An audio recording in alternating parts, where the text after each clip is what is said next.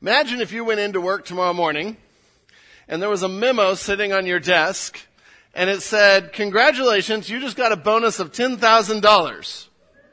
Go to accounting and pick it up. Good day? Yeah, great day, right? Throughout the week, you also get some other memos. One of them says, um, I've promoted you to manager, and I'd like your first action to be the firing of your former boss. Yeah. People are like, this is the best sermon ever. or, um, I want you to go and ask your coworker in the cubicle next to you what you can do to help them and do their job for them today. At that point, you might start to wonder, what's going on? Now, now these would be great memos to get, but it depends on who's sending them, right? If those are from your boss or the president of the company, then hey, go get the $10,000, take your pastor to lunch and you're good.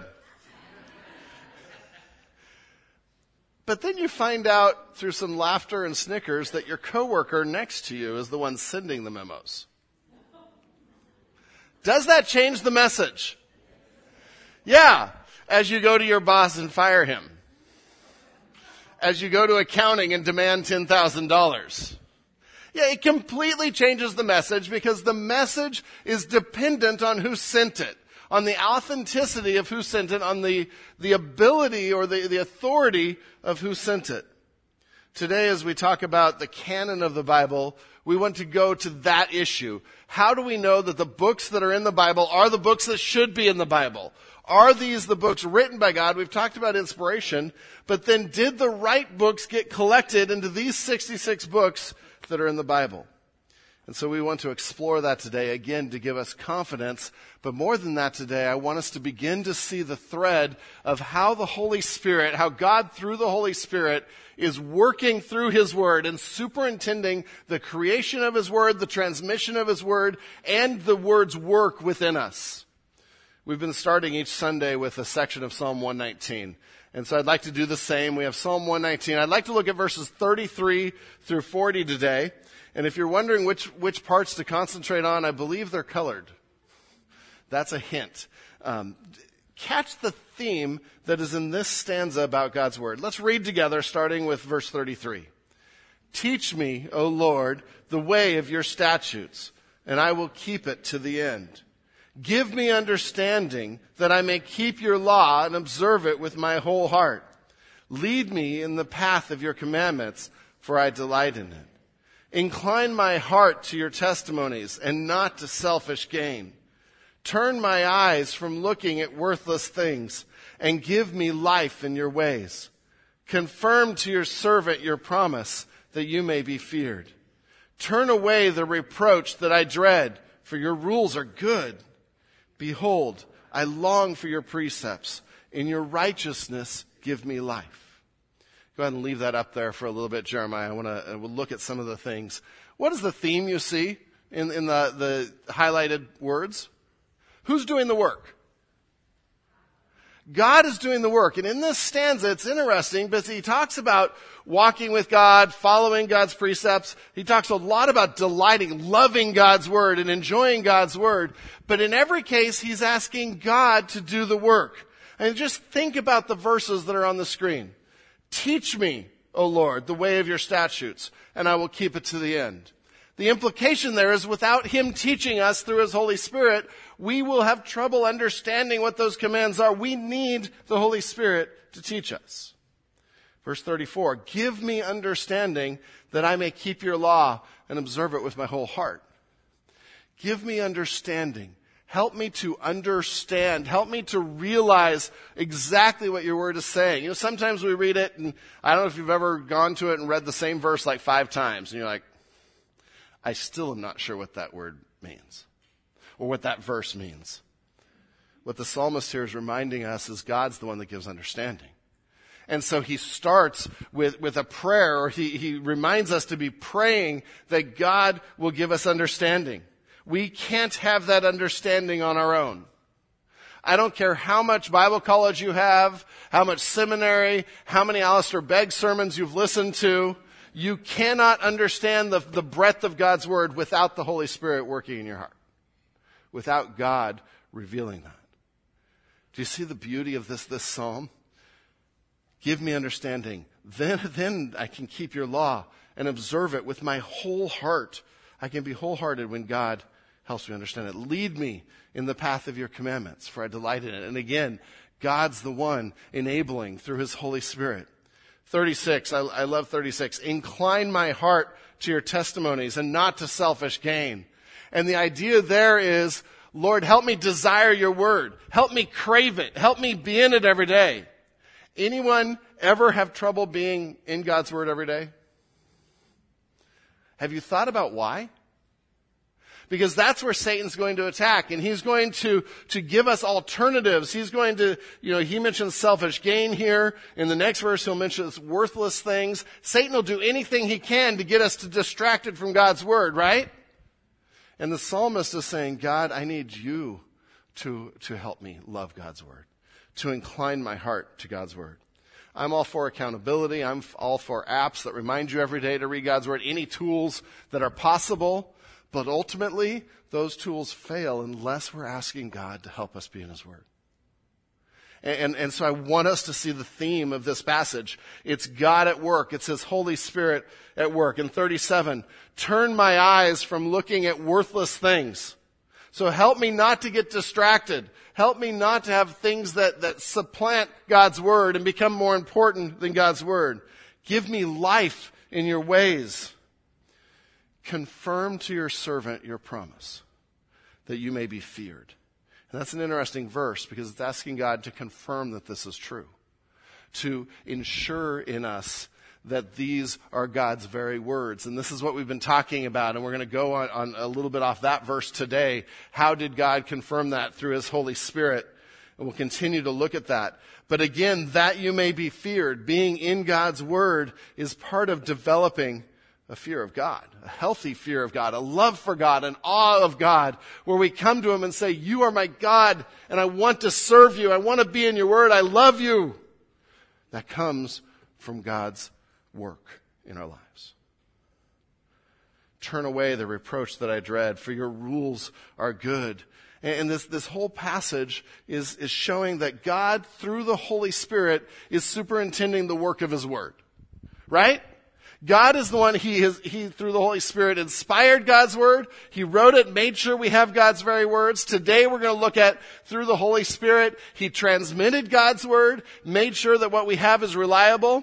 But He doesn't stop the process there. He's in charge of the whole process, and He makes sure it burns in our hearts and our souls and changes our lives. My passion that, that I hope we catch from today, even though we'll look at some technical things, but from, from this passage and some of the other passages we'll look at, my passion is that God wants us to wholeheartedly love Him and His Word. And, and He will do everything in His power to make that happen if we let Him. If we come to Him and say, incline my heart, turn my eyes, confirm your truths, give me understanding. And so I'd like to stop here and pray. And pray that God's Spirit will work through His Word. Lord God, I pray that your Spirit would be working this morning. That it wouldn't be some carefully contrived words or it wouldn't be some, some great facts, but that your Holy Spirit would take your word and burn that in our hearts, Lord. That you would give us understanding that you would teach us, Lord, then that you would lead us into how to walk with you this week, that you would incline our hearts to, to want this, to desire this, to crave your word, that you would confirm the truth of it in our hearts, that you would turn our eyes from anything else that's worthless, that is distracting from your word. Lord, that we would be a people at Village Bible Church that are dedicated to reading your word and being in your word. Lord, Open it, open our eyes to it today. In your name, amen. So as we look at God to confirm His word today, we want to continue our theme of how do we know that the Bible is true? How do we know that it's reliable? And we want God to be the one in charge of this. We want to be looking for the Holy Spirit to direct this. And so today we're going to talk about the topic, how do we know that the 66 books here are actually supposed to be here? Anyone watch the Da Vinci Code or read the Da Vinci Code? one of the, the worst pieces of fiction ever. They didn't even do their research right. Okay, I'm biasing that a little bit. But one of the assertions that they made that I heard over and over, and this has been a while ago, but especially at the time, that I heard over and over was the, the, the book said the Bible is just simply a contrived book of writings about 400, 500 years after the fact from men who were trying to manipulate and control other people. And, and that was the theme of this book. And I started hearing that from secular sources, from non-Christians. Okay, so how do you know the Bible's true? Is that true that it was just made up by the church four or five hundred years later? How can that be God's word? You know, one, one student said, yeah, sure I know about the books of the Bible. The leaders got together in a council, decided which books best helped them, and then forced the followers to accept them. That's about as far from the truth as you can get. But that's what, that's what the book said, that's what the movie said, so it must be true. That was the, the YouTube of the day, I guess. But the problem is that's not true. And that's not what happened.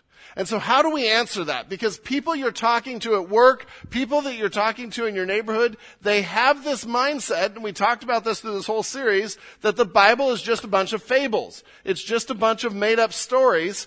And, and with, with ideas like this, that it was done with a nefarious intent. That it's to control people, to force people to follow. And so we want to know how do we answer this? How do we know that this is what God wanted us to have? Now, now keep in mind, they're saying councils in, in late 300s, 400s AD. We know that from, from writings earlier than that that have been discovered, that the Bible in almost its complete form was already in circulation in the church 300 years before that. And the councils were simply ratifying what already was the case. But that's not good enough. We want better answers than that. And so really the topic of what books should be in there, it's called What is the Canon? Now some of you, when I say canon, you're already thinking some big metal tube and little balls that come out of it. And some of you that play Fortnite are like, yeah, those are new weapons in Fortnite. Um, sorry, that's, that's to all our junior high and high schoolers that are playing that. But the canon has one in, not two. The canon is simply those books that are officially accept, the officially accepted list of books in the Bible the books that are officially accepted by the, the early church as scripture, as to be part of God's word. The word canon was Greek for standard or rod. And, and it represented that they had a certain standard that books of the Bible had to meet to be considered part of the canon or part of the list. It wasn't just let's throw, throw a dice and if it's a six, that book's in. Woohoo! No, it was a, it was an actual standard. Much like when we talked about Super Bowl Sunday, the yard, and, and that we have a, a, yard standard. If I was to take a measuring tape and any of your measuring tapes at home, your yard would be a yard. It's a standard. They would all be the same. That's what the word canon means, is that there was a standard for how do we pick the books that are in God's Word. Not we, but how did the early church do this? And now it's referred to the 66 books that are in God's Word. And if you have Catholic friends, you'll hear them talk about the Apocrypha or some extra books. And there's an Old Testament Apocrypha, a New Testament Apocrypha, additional books that some people believe should be in there.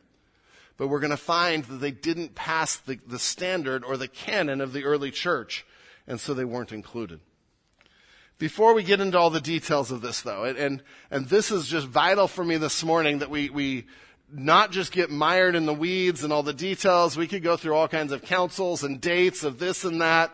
I want to step back and see the bigger picture that we already saw in the passage of Psalms. That, that God is the one that is superintending this process. God has always been at work through His Holy Spirit to ensure the truth and preserve the content of His Word. God has always been at work through the Holy Spirit to ensure the truth of and preserve the content of His Word. This isn't a new thing. This is something that God has always been part of. And what He's doing with the early church here, and this is the remember this in your notes. I know I did two things out of order, but uh, live with me. The remember this in your notes is the church was not deciding what was scripture, but they were discovering what is scripture. And that's a really important distinction. The church was not deciding what was scripture. They were discovering what is scripture. So the church didn't go through this test and poof, First Thessalonians became scripture. No, First Thessalonians was always scripture, and these tests or these requirements were, were God revealing that it was scripture, and so it should be included. And I've told a story before of Christmas time at our house. And, and at, at, Christmas time, I have a brother and sister and, and myself, and we were fairly inquisitive young, young people. And so the gifts under the tree, our family tradition was we'd put the gifts under the tree pretty early. And what would happen is my brother especially, I won't throw you under the bus. my, my brother especially would go under the tree and he could figure out every single gift under the tree. And then on Christmas morning, he'd be like, oh, that's this. We open it, we're like, okay, you're sort of ruining it. Oh, that's this. And mom and dad are like, come on. And, and, and so, so this became, he, he could do this and he's shaking it. And I don't know if there was any opening and rewrapping. I doubt it, but somehow he did this and maybe, maybe we were part of it. And so what happened is as, as years went on, there stopped being name tags on the gifts, which sort of made it harder. It was hard to know who it was to, right? And, and, and there were these little numbers. And, and somehow these numbers corresponded to our names. And I'm a math guy, so I'm like figuring out the formula and figuring out the code, only to find out there was no formula or code. It was just a little chart with random numbers for Ron and random numbers for Karen and random numbers for Ken. And so on Christmas morning, mom and dad got their little chart out and we'd say, okay, number 356. Oh, that, that's for Karen. And we discovered whose gift it was. And we hoped they got it right because I didn't want to open a girl's gift. I mean, that just, um, they got it right. But we were discovering, that morning, we were discovering who the gift was for. We were discovering the, the content of the gift, but also the, the purpose of the gift. The, the canon is a lot like that. That gift always was for me, or that gift always was for Karen or, or my brother. And we were discovering in the, in the canon, when God inspired His Word, it always was Scripture. Okay, so the church didn't somehow give it some special sacred status. It always was Scripture. The early church was trying through the Holy Spirit to say, okay, God, tell us which ones are your Word and they were discovering which ones were God's gift to his church. Because there were a lot of things written.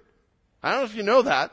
There were a lot of things written that Paul even refers to other letters that he wrote to some of these churches that aren't in the, that aren't in the Bible. They aren't in the canon because they didn't fit the test so that, and God didn't reveal through his Holy Spirit that these were scripture. And so we want to be confident that the Holy Spirit was directing this process. I mean, I mean, really, if the Holy Spirit is able to inspire a book and have it be God's very words, do you think He's also able to make sure it gets included in the Bible and presented to us? Do you think He's then also able to make sure that it touches our lives and changes us? We've got to have a bigger view of the Holy Spirit and what He's doing. And yeah, I can give all kinds of facts that give us more confidence, but ultimately, my confidence this morning is that the Holy Spirit is at work and doing His job. And, and, and that He can work through these men who were diligently praying and seeking Him and show them that through these standards, this is God's Word. It'd be like if, if my wife makes a, a meal for our family and she does all the, the shopping for it, all the preparation, has this beautiful meal, but then she just doesn't have the capacity to put it on the table. You'd be like, you're nuts. Of course she can take it from the kitchen to the table. It's 10 feet. But so many times we can think, oh, oh yeah, and I've heard people say, oh yeah, I'm sure scripture was inspired by God, but man put it together.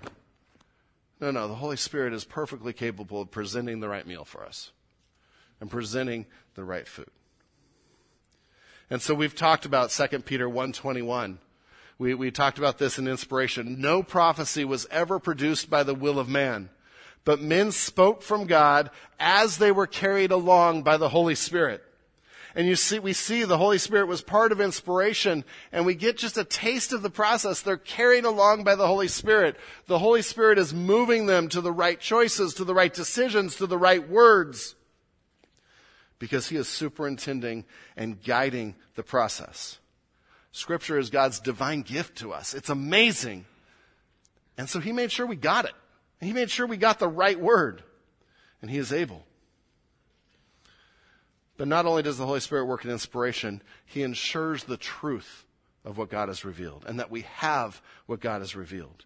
Turn to John 14. We'll look at John 14 and John 16 in this portion this morning. John 14 and John 16. And if you don't have a, a, Bible, there's a black hardback Bible right under the seats right around you. I encourage you to take that. If you don't have one at home, take that home with you. Because um, especially today in the notes, there's a lot of other verses you can look up um, this week for part of your quiet time. But John 14, verse 25. And the setting here is Jesus is preparing his disciples that he's going to leave. He knows he's going to die and, and, and, resurrection in three days, but then he knows he's going to ascend into heaven and these disciples are going to be left here to carry on his work, to carry on his mission. And so we have his words to them and his prayer for them as he prepares them for his departure. And, and what is amazing about these passages is part of his preparation is he's not really going to leave them alone. He's going to leave them the Holy Spirit. But I want to catch some of what the Holy Spirit does here, some of the work of the Holy Spirit. We'll talk about this more after the, the series on James. But in John 14, verse 25, we'll start with 25 through 27 there. These things I have spoken to you while I am still with you. But the Helper, the Holy Spirit, whom the Father will send in my name, he will teach you all things and bring to your remembrance all that I have said to you. We'll stop there for a moment. What do you see already? You see Jesus' heart for his disciples. And he's speaking to the 12 here, but this is his heart for all his disciples because we know that this gift of the Holy Spirit is for all believers. For anyone who comes, who repents and comes to a saving knowledge of Christ, the Holy Spirit indwells us. And we see this promise from Jesus. These things I've spoken to you while I'm with you. The helper, the, the parakletos, that will come alongside, that will help, that will mediate, the one that is with us, the Holy Spirit, whom the Father will send in my name, he will teach you all things. And, and the, the work of the Holy Spirit here that Jesus is mentioning is the ability to teach, the ability to bring to remembrance all that Jesus has said. These are the men who are going to write down the words of Christ. Jesus never wrote a gospel. He, he never wrote a scroll, and, but the, his followers then were tasked with doing that, and Jesus is saying the Holy Spirit's going to help you do that. The Holy Spirit, in two things he mentions. He's going to teach you all things. So he continues to work in our hearts to teach us the truths of God and to bring to remembrance all that I have said to you. And it's, it's, it's a reminder that the Holy Spirit is supervising and, and working through the entire process teaching you all things, bringing to remembrance what I have said, that not only deals with the creation of Scripture, which it definitely includes, but these were some of the same men that were deciding what books should be in the Bible. Do you think the Holy Spirit could give them that truth if they sought Him? And, and, and I think that's part of the promise of this verse, is they are now part, Jesus is handing off the responsibility for the truths that he has taught, for the truths that are the foundation of the church, that are foundation of the New Testament. And he said, but it's not really you, it's the Holy Spirit. It's the Holy Spirit. And so Jesus has been teaching, and now the Holy Spirit will teach, and he will take care of these two things. And then I love including verse 27 in there. Peace I leave with you, my peace I give to you. Not as the world gives do I give you. Let not your hearts be troubled, neither let them be, be afraid. And Jesus is reminding them that through this, through trusting the Holy Spirit, because they'll have the Holy Spirit with them, they, they can rest easy. They can have peace that God is superintending His Word. For them, they can have peace that even through difficulties and the persecution coming, the Holy Spirit is still with them and the Holy Spirit is still working. Village, that same Holy Spirit lives in us. That's, we sang that this morning. that same Holy Spirit, if we've repented and come to Christ, that same Holy Spirit is promised throughout the New Testament to be alive in us, to live in us, to help us understand Scripture, to help us deal with life, to bring us comfort. That's why we can say peace. That's why Jesus could say, I'm leaving you in peace. I know I'm, I know I'm leaving and it's going to be hard. But you can have peace because the Holy Spirit will still be at work in you. And so we see Jesus reminding them the Holy Spirit's part of this process of truth, part of this process of, of creating God's Word, which is our, our record of the truth and the revelation of God. Turn over to, to John 16. John 16, and we'll look at a couple verses there, verses 13 and 14. And in this section, Jesus is talking to his disciples again, preparing them for his departure. And in verse 12, he's just said, you know, there's some things I can't tell you yet because you couldn't handle it. They would just be too much for you to understand. And, and so he says that in 12. And then we get to verse 13. When the Spirit of truth comes, what's the name of the Holy Spirit there? Spirit of truth. When we looked at the names of God, we looked at that as one of the names for the Holy Spirit and Jesus gives him this name. When the Spirit of truth comes, he will guide you into all truth. For he will not speak on his own authority, but whatever he hears, he will speak, and he will declare to you the things that are to come. He will glorify me, for he will take what is mine and declare it to you. He will take the knowledge, the truth that Jesus has, that he showed and that he lived, and he will declare it to his followers, to his disciples. And those disciples are the one that had the authority to write most of the New Testament, to approve which books are part of our New Testament. And this is the Holy Spirit working through these men of God. Not perfect men, not men that we should worship or pray to, but men who were taught by Jesus who had the authority given to them by Jesus and then given the Holy Spirit to make sure they got it right. This is an amazing truth about the Holy Spirit. God Himself, through the Holy Spirit, guided the process. Through the hands of fallen man, he, but he didn't leave it to chance. He was guiding the process. That, village, is why we have confidence in God's Word. That's the ultimate confidence we have. The Holy Spirit is the one guiding it. This is why Jesus could say in Matthew 24, heaven and earth will pass away, but my words will not pass away. Do you know why he could say that? Because the Holy Spirit is making sure his words don't pass away. The Holy Spirit will make sure that we got the right books. Because if these aren't the right books, his words have passed away and Jesus lied. Trust and be confident in the Holy Spirit. That confidence is essential for us to be able to read God's word and have it impact us. You know, back to the memo thing. If you had gotten those three memos and then found out they were a coworker that wrote them to you, how would you approach the next memo you got? With a fair bit of skepticism. Rightfully so. And, and that, that lack of confidence affects how you view the truth of that next memo.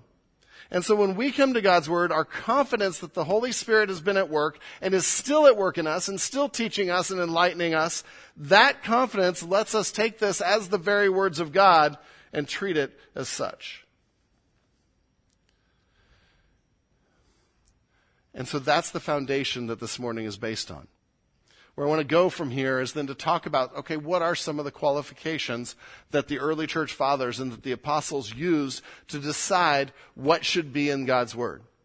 And, and it's okay to look at these things as long as these aren't the extent of our foundation. Foundation is the Holy Spirit. These are evidences that help us counter some of the lies that we're going to hear in culture. So what qualifications, and, and, I guess a good place to start is what qualifications would you use if you were discovering what was scripture? What qualifications would you use if someone came with a new scroll that, that just they found last year somewhere, I don't know where, and they're like, this should be included in the Bible? What qualifications do we use? Give me some ideas. Continuity. Continuity. Yeah, does it fit the rest of Scripture? Is, is, it, is it true in regards to the rest of Scripture? Good. That's a great one. Who wrote it and where did their authority come from? I wrote it. That sort of destroys it right there. Everyone's like, okay, that has no authority from God. And, and you're right, because I'm not an apostle. I didn't walk with Jesus. I hope I'm walking with Jesus, but physically. I wasn't here on this planet with him during his life. And so who wrote it and by what authority is huge. It's a huge question. Anything else? Does it claim to be scripture? Okay? Does it have any thus saith the Lord? Or, or thus says the Lord in today's English. I grew up with King James. Um, does it affirm other scripture and claim that other books are scripture? These are a few tests. Let me give you five. And, and, and, we don't know which tests exactly they used, but from the writings of the early church and from looking at several of the writings, it looks like these five were definitely the key ones or part of the process. They may have had more, but these five were huge in, in deciding, okay, which books did God write and, and make scripture and discovering which books were scripture. The first one was, was it written by someone with God given authority? Was it written by someone with God given authority? Does it have apostolic or prophetic authority? In the Old Testament, we have prophetic authority, those men that the Holy Spirit came upon and they prophesied, thus says the Lord. And in the New Testament, the apostles who walked with Jesus, who Jesus taught, and who were tasked with carrying on the words of Jesus and the teaching of Jesus. So was it written by someone with God given authority? Joe Blow didn't write a book in the Bible. These all have ties to the authority of Jesus Christ or the, God's authority and somehow are connected. So in the New Testament, was it written by apostle or closely connected to one of the apostles and approved by the apostles? Okay? In the Old Testament, did the apostles accept it? Did Jesus accept it? Was it considered scripture and looking at the claims there and some of the other things? An apostle is simply one who is sent by God.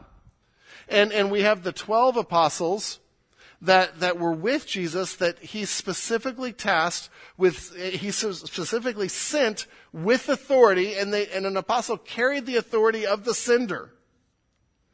And, and think about this logically for a minute. Some would say, well, why did they get to choose?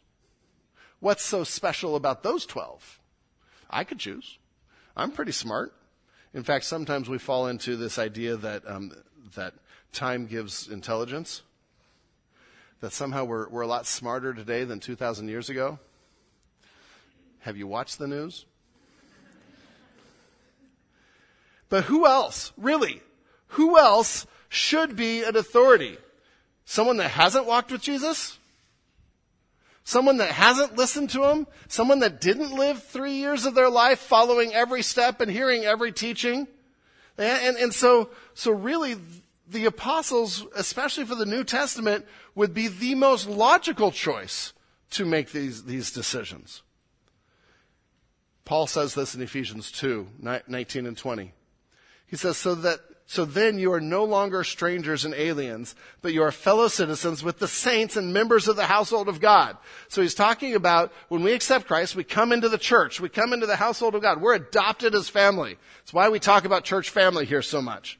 We're adopted as family. But then verse 20, Ephesians 2.20, that church is built on the foundation of the apostles and the prophets.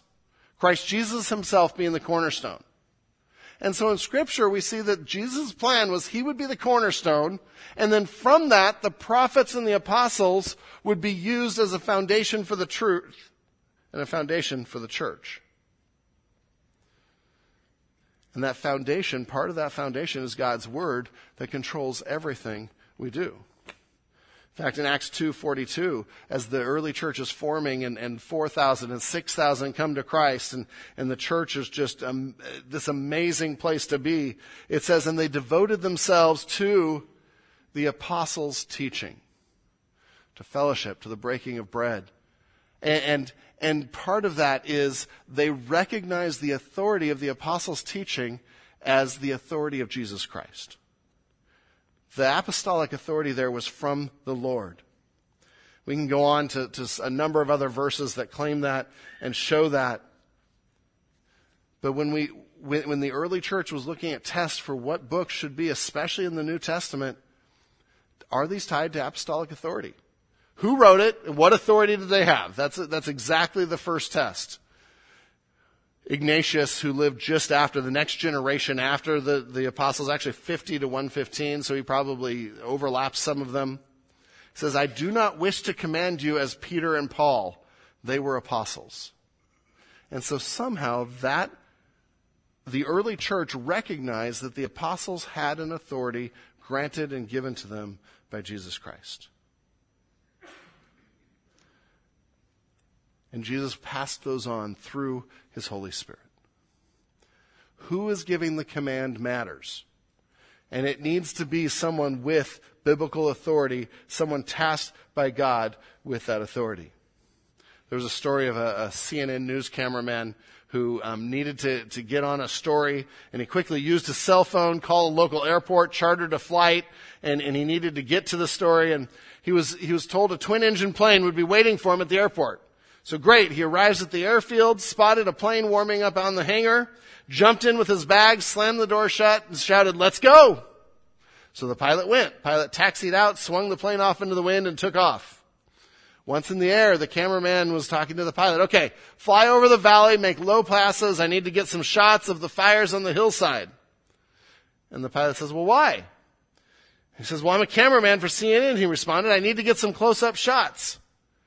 Pilot was a little silent for a moment, sort of strangely, and he finally stammered, So, so what you're telling me is you're not my flight instructor?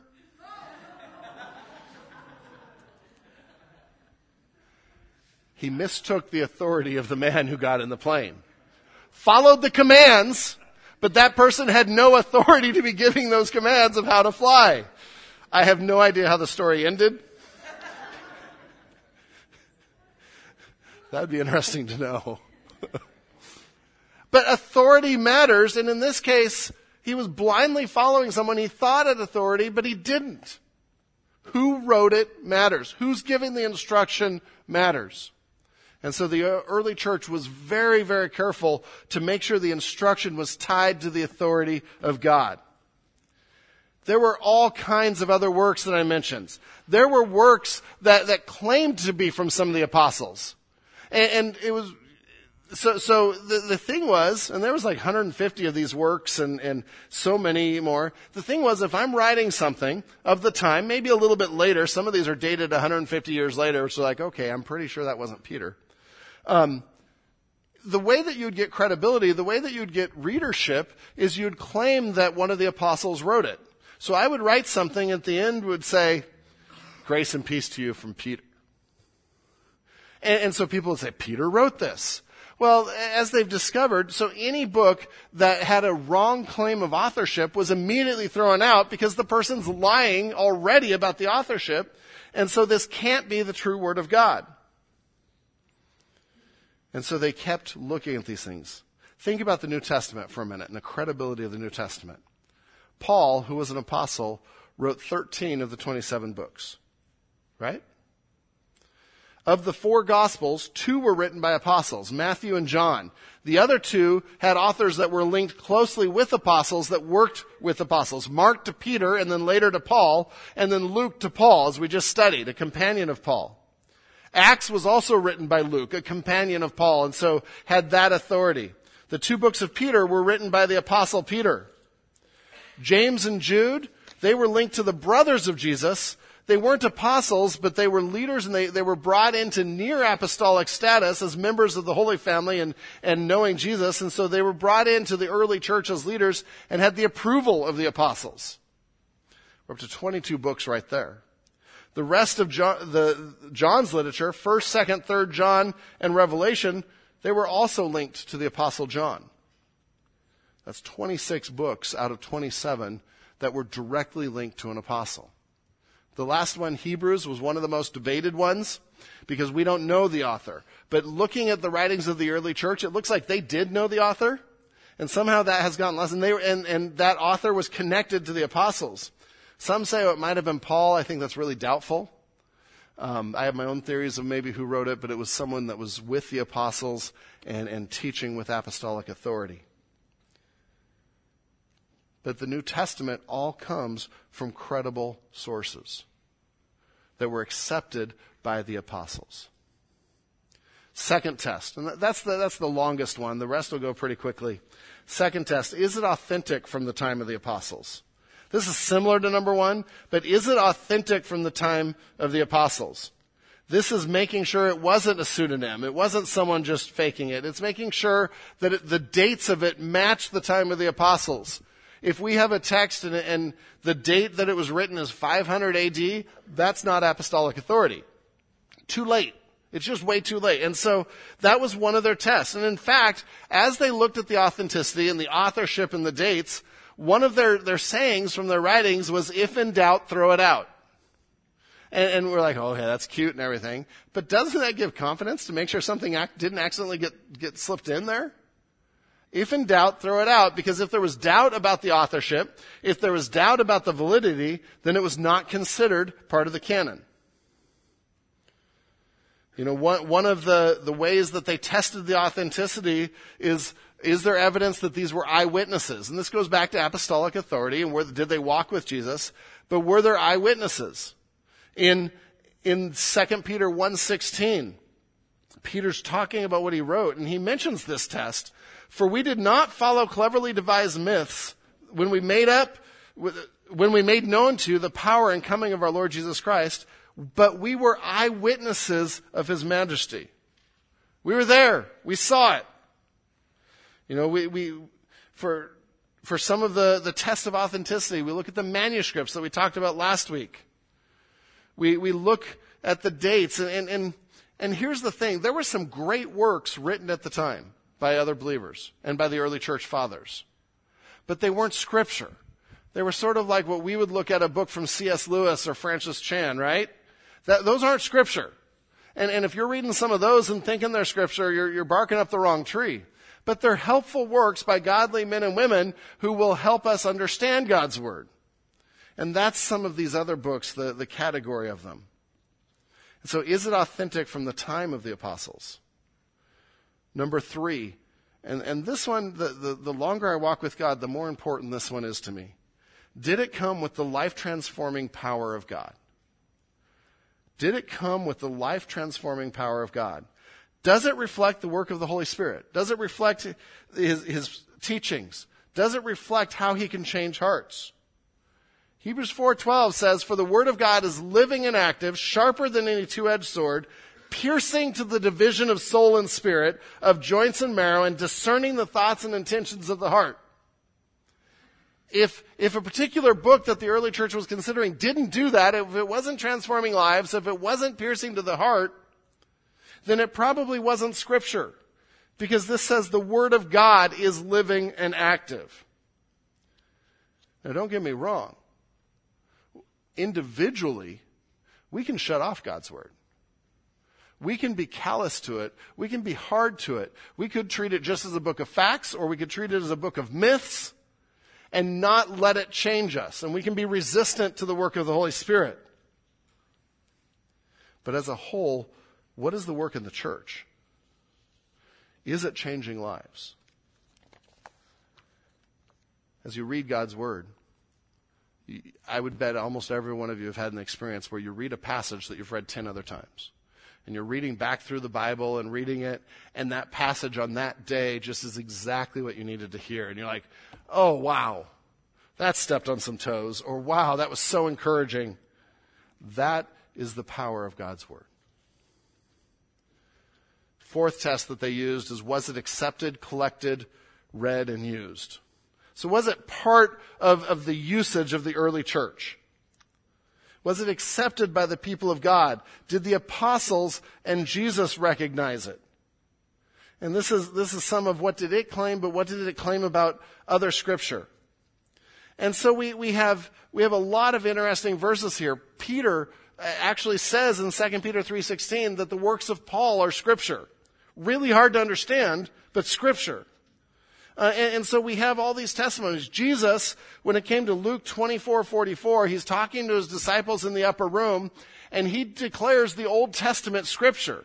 He mentions about the law of Moses and the prophets and the Psalms, the three categories of Old Testament scripture. And he calls them scripture. He calls them the Word of God.